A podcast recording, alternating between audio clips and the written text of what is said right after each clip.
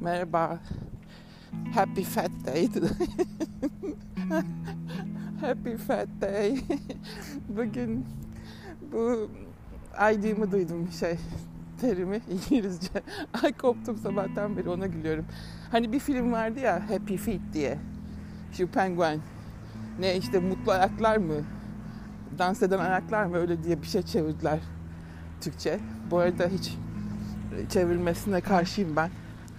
Altyazıya da karşı olduğum için İngilizce veya işte neyse orijinal dili. Tabii İngilizce olduğu için daha çok hani geleneksel çevrilmesin Türkçe'ye ya. Çok kötü çeviriler oluyor anlamsız.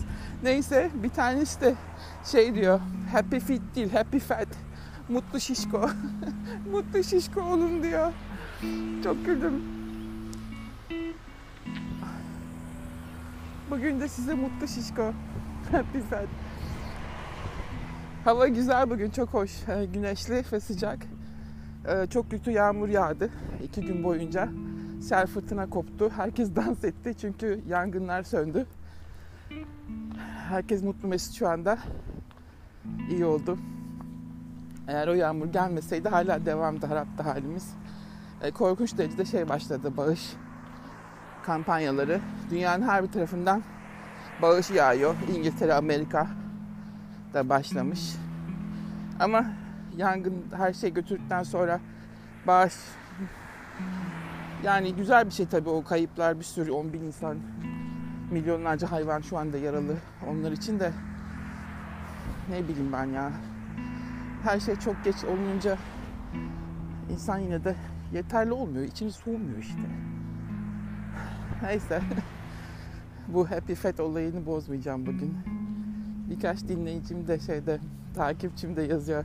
Engin senin moralin bozuk olunca anlaşılıyor sesinden konuşurken. Farkındayım zaten de ne yapabilirim ki? Hayat böyle iniş çıkışlarla dolu. Her gün insan.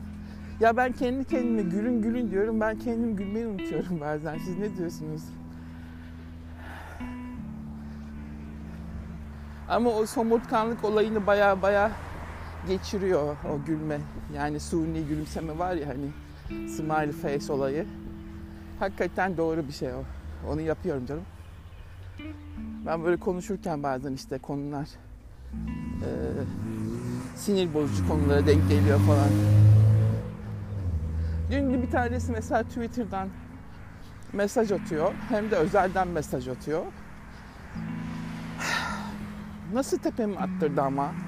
Yani şöyle elimde olsa parçalayacağım falan adamı. Diyor. İşte şunu yazmışsınız siz.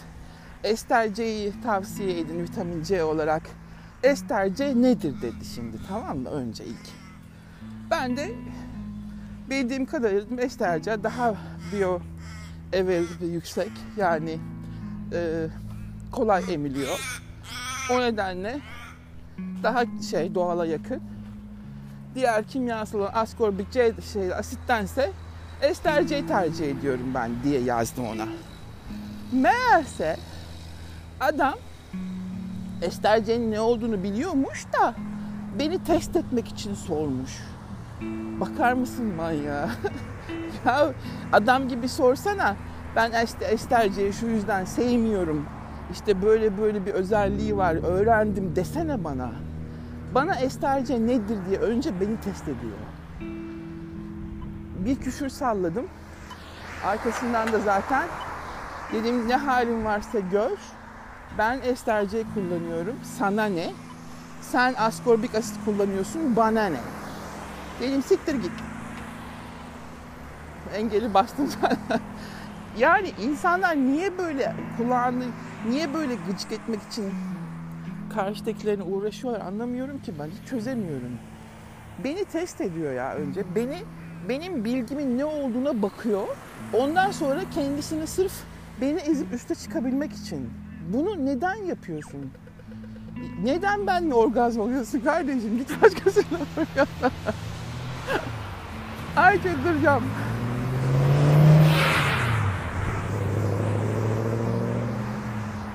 Hakikaten çıldıracağım yani. Hiç kolay değil işte insanlarla o yüzden beraber olmak. iç içe olmak. Her seferinde bir negatiflik geliyor çünkü. O yüzden de geçen konuştum ya, yani mutluluk, huzur sadece kendi başınıza var. Eğer insan arasında girdiğiniz anda birçok negatiflikten ne huzur kalıyor ne mutluluk kalıyor. Sinir katsayınız artıyor. Ondan sonra hakikaten bütün gününüzde yiyor, biliyor musunuz? Yani biz bakmayın, belki duygusal yapıda türüz, hayvan türü olarak çok duygusalız ya. Birisinin sizi sinir etmesi, ne kadar siz aldırmıyorum deseniz de, ne kadar ben takan bir insan değilim, çok rahatım, çok geniş mideliyim bir insanım deseniz bile mümkün değil ya. Bütün gününüzü mahvediyor, birkaç saatinizi bile alıyor, kafanızda takılıp kalıyor. Bilmiyorum, size de öyle oluyordur herhalde. Kötü. O yüzden herkese işte negatif olmamaya çalışıyorum ben, ama kötülük karşımdan ilk negatif atılınca yani derler o top, hani küçükken yakan top oynardık ya, çok severdim ben yakan topu. Yani hem grupça oynanıyorsun hem çok eğlenceli bir oyundur. Acaba şimdi hala oynuyorlar mı okullarda, bilmiyorum. Neyse, onun gibi yani bir top önce karşıdan atılınca benim iki top atasım geliyor. Basmayın benim vam teline. Yani ben aslında direkt şeye saldırmıyorum ki insanda. Bir şey olduğu zaman çok sinirleniyorum. Çünkü hak etmediğinizi düşünüyorsunuz. Yani hakikaten ben böyle bir hareketi hak etmedim, böyle bir davranışı hak etmediğini düşünüyorsun ve kırıcı yani. Bernard Laçin de şeyden sonra, Buket Uzunlar'dan sonra dalaştı benimle. Bir tavsiye ettim diye şeyi. Akşam 6'dan sonra yemeği işte keserseniz daha sağlıklı oluyor insanlar dedim diye. Kadın dedi ki işte biz tiyatrocuyu da gece yiyoruz da insanların bizi kalıba koymasından bıktık da biz en iyilerinden öğrendik de maşallah çok da şükür sağlığımız yerinde. Ya sanki ben sana dedim. Ya ben herkese demiyorum ki. Herkes her kötü şeyi yapıyor zaten. Sen de onu yap, yani beni ilgilendirmiyor ki. Optimal ve en iyi beslenme diye bir şey yok. Ve herkes kendisine göre larç ettiği için, yani genişlettiği için her verdiğiniz tavsiyeyi kimsenin uyumayacağını da biliyorum ben. Ama sadece yapılan deneyler ve tavsiyeler gittikçe değişiyor ve eski alışkanlıklarınızın ne kadar zararlı olduğunu kabul etmek ve bunu şöyle de söylemek gerekiyor aslında interpretation'da, yani tercümesinde. Evet, haklısın, ben de biliyorum, duydum bu olayı ama çalışma düzenim ve mesleğim yüzünden yapamıyorum ama her yapacak insana da tavsiye ederim, ben de senin gibi dese, olumlu yaklaşsa, işte o zaman bir insana saygınız veya sevginiz tık atıyor, değil mi? Ama işte direkt saldırıya geçiyor ya, direkt. İnsanların kalıba sokmasından da sıkılmıyorsunuz, işte bilmem ne yapıyorsunuz da sanki mesleğimde bilmem ne falan diye giriyor kadın ya. Yani o kadar yanlış bir yaklaşımda bulunuyor ki arkasından siz de aman diyorsun, lanet olsun konuştuğuma, ne halini varsa gör. Yalan mı ama? Bir şeyi söyleme tarzı çok etkili. Hakikaten çok etkili bir şey insana karşı. Yani belki bir küfürü bile çok değişik bir şekilde tarzda söylerseniz karşınızdakine dokunmayabilir. İnce olmak lazım. Biraz düşünceli olmak lazım herhalde. Konuşurken derler ya hani işte on susacaksın bir konuşacaksın şeklinde, bayağı bir düşünerek konuşmak lazım. Bir durmak lazım ilk baş cevap vermeden önce hakikaten ya. Kimse okuduğunu anlamıyor artık. Buna kanaat getirdim. Herkes çok hızlı okuyor ve ara satırları atlıyor. Bu da çok bilgiden dolayı sanırım oluyor. Yani habire işte internetin verdiği artık bilgi karmaşası var ya, yoğun bir bilgi bombardımanı var. Her taraftan bilgiler yağıyor. Her gün yani binlerce her an. Sanırım çok bilgi karmaşasından dolayı, baskılından dolayı insanlarda şey oluşmaya başladı, bir direnç oluşmaya başladı. ve daha fazla bilgiyi almak istemiyorlar. Öyle olunca da hızlı hızlı geçiyorlar. Belki de bu beyin kendini korumaya alıyordur bu şekilde, bilemiyorum. Okuma şeysi kalmadı. Çok hızlı okuyorlar ve tam anlamıyla ne denmek istediğini de anlamıyorlar. Şimdi anlamayınca bir baştan zaten olay kopuyor. İş anlaşmazlığa dönüyor. Arkasından da öyle bir cevap veriyor ki tamamıyla ters köşeden başlıyor konuya. Yani hani bir makale bile yazarken, bir öykü yazarken değil mi? Giriştir, ana sözdür, giriştir neyse, özüdür, sonudur diye devam edersin. Bunda hayır, direkt sondan başlıyor söyleyeceğini. Ve sen bir şey yazıyorsun, karşına cevap veriyorsun. Bir bakıyorsun uçmuş gitmiş başka yerlerde kafası. Sanırım bu da şeyden dolayı, karşılıklı olsan anlaşabileceksin yüz yüze. Ama karşında olmadığı için insanlar ve sen böyle bir yapay zeka işte ya, bir bilgisayar, bir makineden konuşuyorsun. Bir makinenin seninle karşıdaki insan arasına girmesi olayı tamamıyla mekanik, yine kötülük diyeceğim ama mekanik bir zorluğa doğru itiyor. Çok farklı bir olay. Yani bugün mesela karşında eğer otursay mesela değil mi Berna Laçin veya Buket Uzuner, ne o seninle o şekilde konuşabilir ne de sen dediğini çok daha uzun cümlelerle çok daha kolay anlatabilirsin aslında onlara ve mantıklı bir noktada buluşursunuz sonuçta. Ama böyle olunca internette, sosyal medyada mümkün değil anlaşmak. Mümkün değil yani.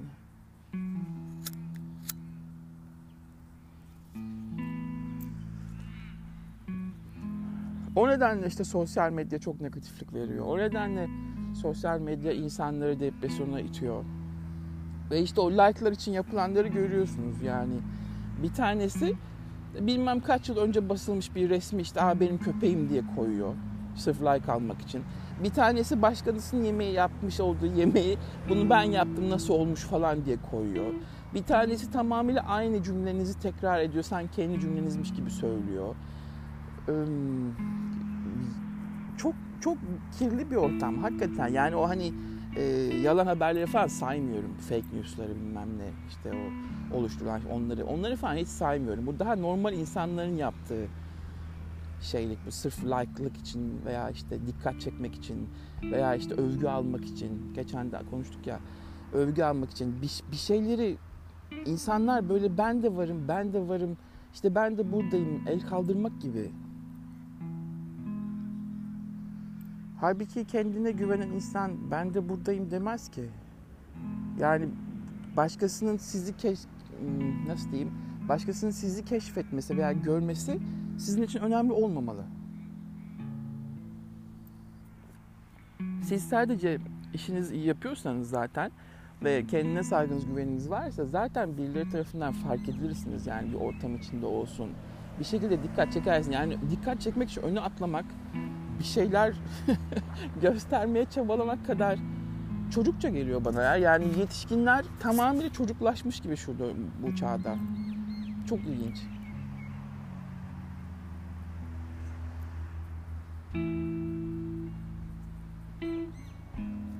Sol tarafımda otururken pişecek yalnız bu güneşte. Saat 11'e geliyor ama hafiften pişirmeye başlıyor. Güneş kremi çok kullanmıyorum ben ama böyle güçlü olduğu saatlerde çıkıyorsam spreyden sürüyorum. Onlar da ne kadar tabii kimyasal olduğu için etkili de bilmiyorum ama idare ediyorum şimdilik öyle. Ama güneşle çok sıcak olduğu günlerde çıkmıyorum zaten. Çok büyük bir debate başladı, tartışma işte bu keto dünyasındaki insanlarla, uzmanlarla. En son onu söyleyeyim. Şimdi genelde anlaştılar ama keto kısa dönemli giriyorlar ve karbonhidrat şeyini yükseltiyorlar sonra. Carb cycle yapıyorlar yani. O konuda kesinlikle anlaştılar. Yeni bir şey öğrendim. Vejetaryen, vegan beslenenler daha kötü besleniyor. Yani yeni dediğim ACE açısından. Bu kimyasal atıklar var. Kimyasal atıklar vücutta biriktiği zaman birçok hastalıklara sebep oluyor ya. Mesela normal insanlar kimyasal yediği halde vegan beslenenlerin kimyasal atığı daha fazla çıkıyormuş. Çünkü onlar daha çok şekere, karbonhidrata ağırlık besleniyorlar ya. O yüzden veganların durumu hiç iyi değil. En kötü seçildi yani şu anda. Ama ona bakarsanız en son araştırmada yayınladılar işte o makalede. En kötü beslenme şekli ketojenik beslenme diye. Tabii bu tartışılır yani en kötü oldu ama çok büyük yardımları oldu yani. Diyabetlere işte kilo kaybı olsun, birçok insanlara hızlı bir şevk verdi, bir başlangıç verdi. Çok yani binlerce, on binlerce insana çok büyük faydası oldu ketojenik beslenmenin dünya çapında. O hiç yaslanamaz. Bunu da böyle kötülemeye çalışmaları bence para kaybettiklerinden. İnsanların, şirketlerin ve en çok da tabii ilaç firmalarının. Çünkü çok gördüm ben diyabetten çıkan, diyabet konumundan, bütün hastalıkların şey yapan, etkilerinden kurtulan insan örnekleri. Ve onlar için çok seviniyorum hakikaten. Hani bana ne kadar faydası olduğunu bilemem de benim çok daha farklı herhalde. Dediğim gibi işte o kortizol davaları bilmem ne falan. Ama çok faydası oldu. Yani bunu böyle kötülemeye çalışmak da ayıp ya. İnsanları hakikaten hiç iyi örnek olmuyorsunuz. Bir de bunu bilimsel yazılarda yazıyorlar yani. İşte dergilerde yayınlıyorlar. Herkes üstüne atlıyor falan. Tartışmaya başlıyor herkesinde. Gündem oluşturuyorlar ama belki de şey diye düşünmek lazım.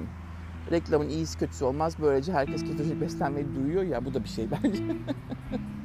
Herkes denemeli, herkes yapmalı ve bu disiplini herkes elde etmeli. Bu dediğim hep söylüyorum ya. Bu sizin çantanızda bir araç yani hırdavat çantanızda bir alet ve ketojenik beslenme şey, hakikaten işe yarayan bir alet.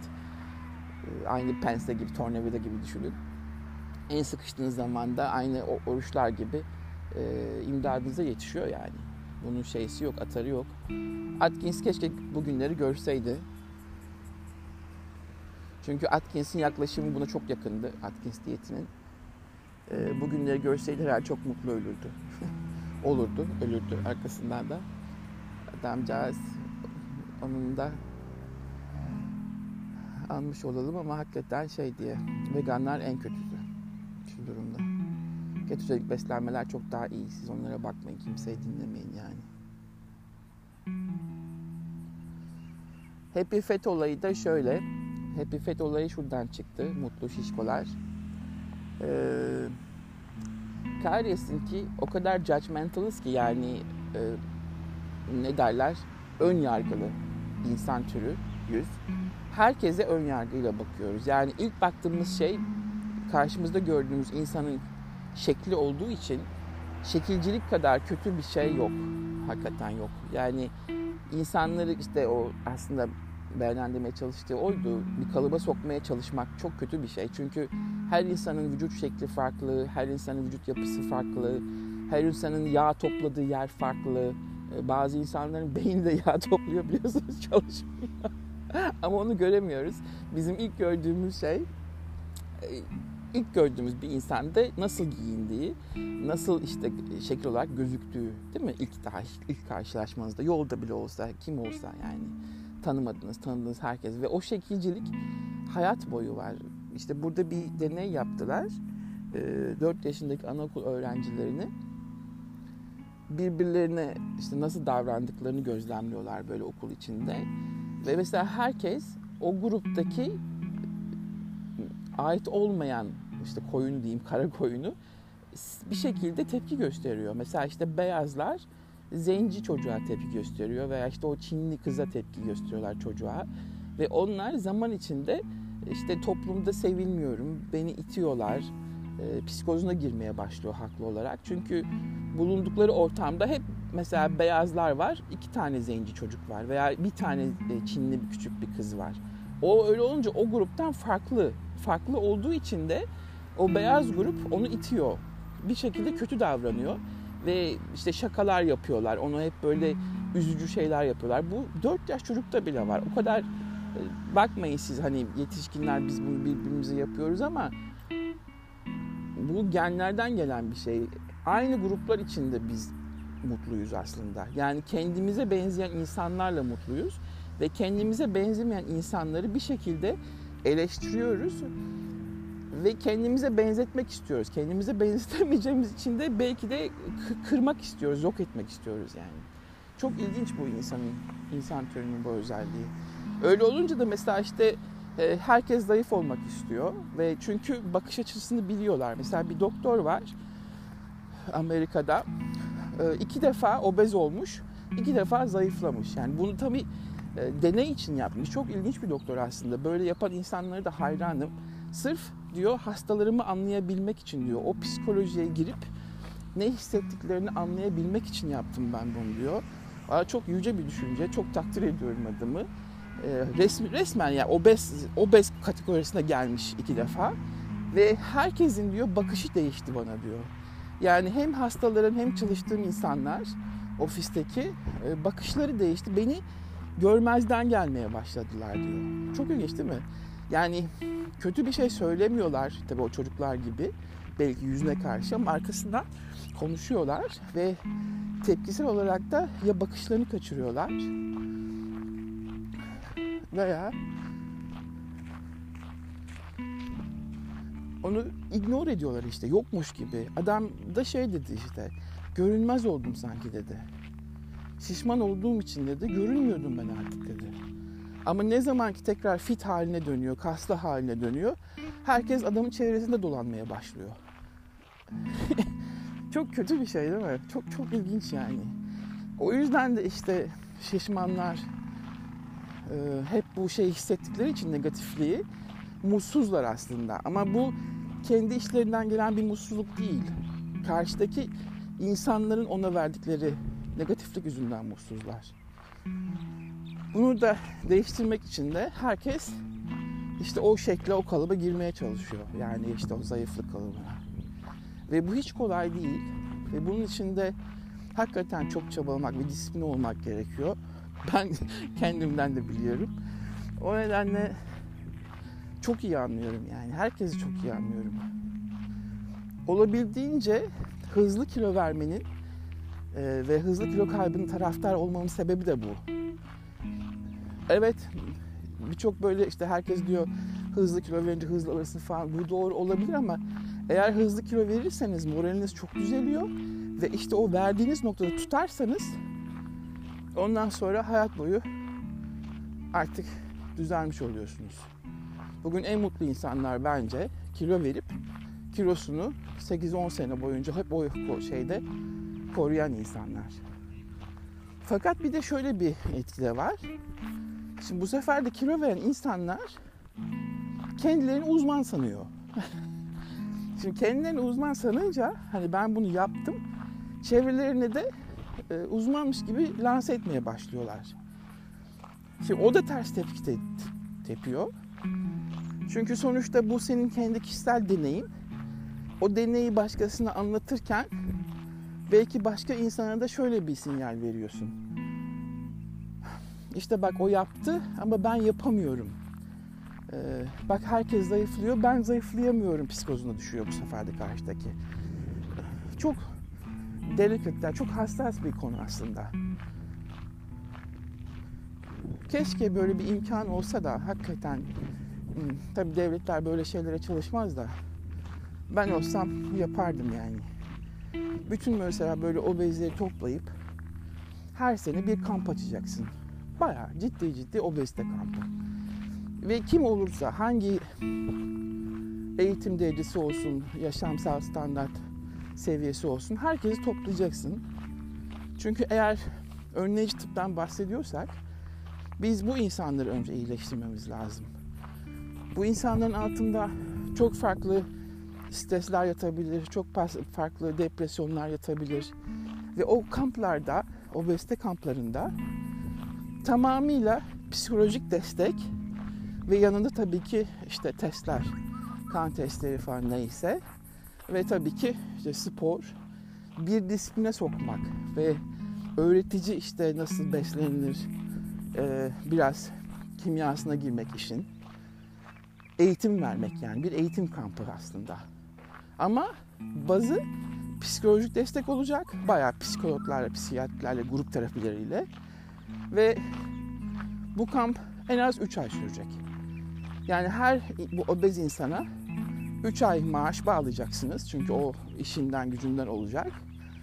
Ama sırf hayatını kurtarmak için bu vereceğiniz miktar ücret veya oluşturacağınız bu kampa maliyeti inanın o insanların yol açtığı sağlık sorunlarına devlet olarak ödeyeceğiniz miktardan, işte ilaçlarından, hastanesinden çok daha ucuza geliyor.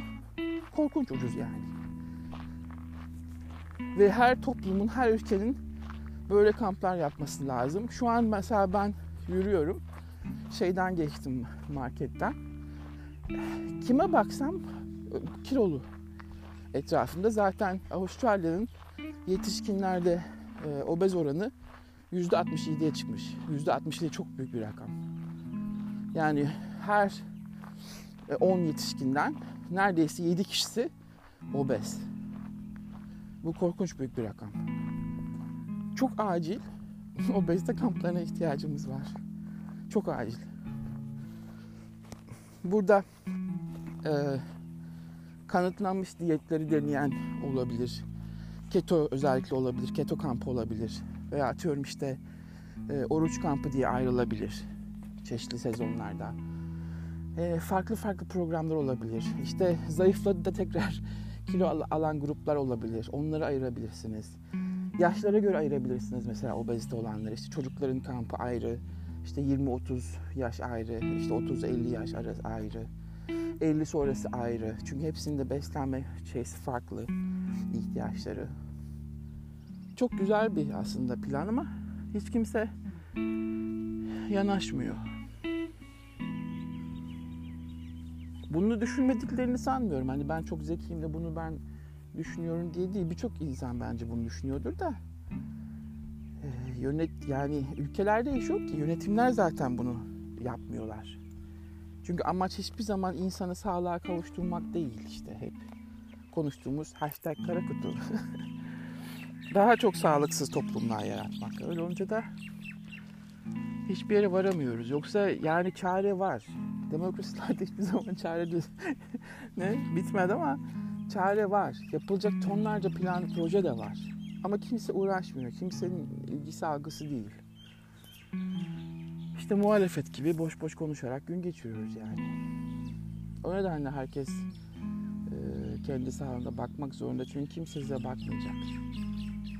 O iyi doktorları da bulamayacaksınız. Mümkün değil çünkü rastlamanız.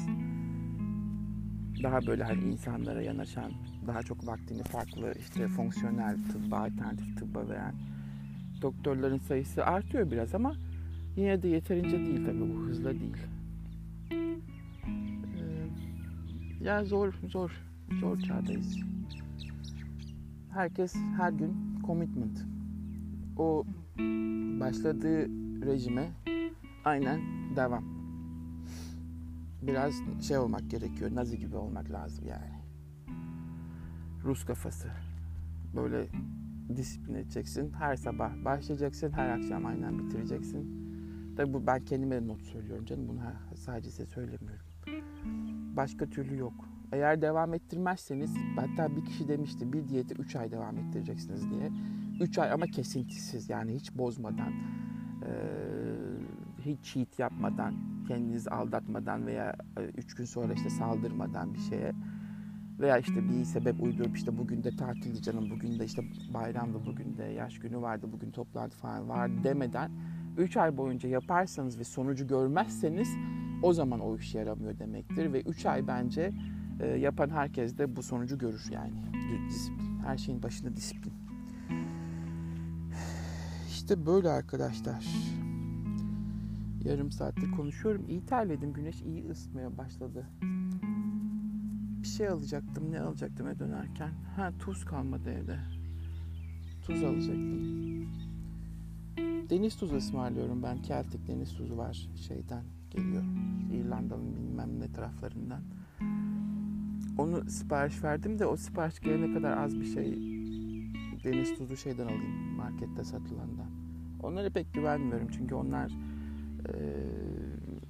temizlenmiş deniz tuzu satıyorlar. Ben temizlenmiş deniz tuzu kullanmıyorum. Bayağı güneşte kurutulmuş işte gri böyle çamur gibi bir şey. Doğal deniz tuzu kullanıyorum. Ama idareten mecbur marketteki de alayım. Sipariş ancak bir iki güne bugün de günlerden pazar. Pazartesi belki yarın belki salıya kadar gelir. Gidip tuz alayım.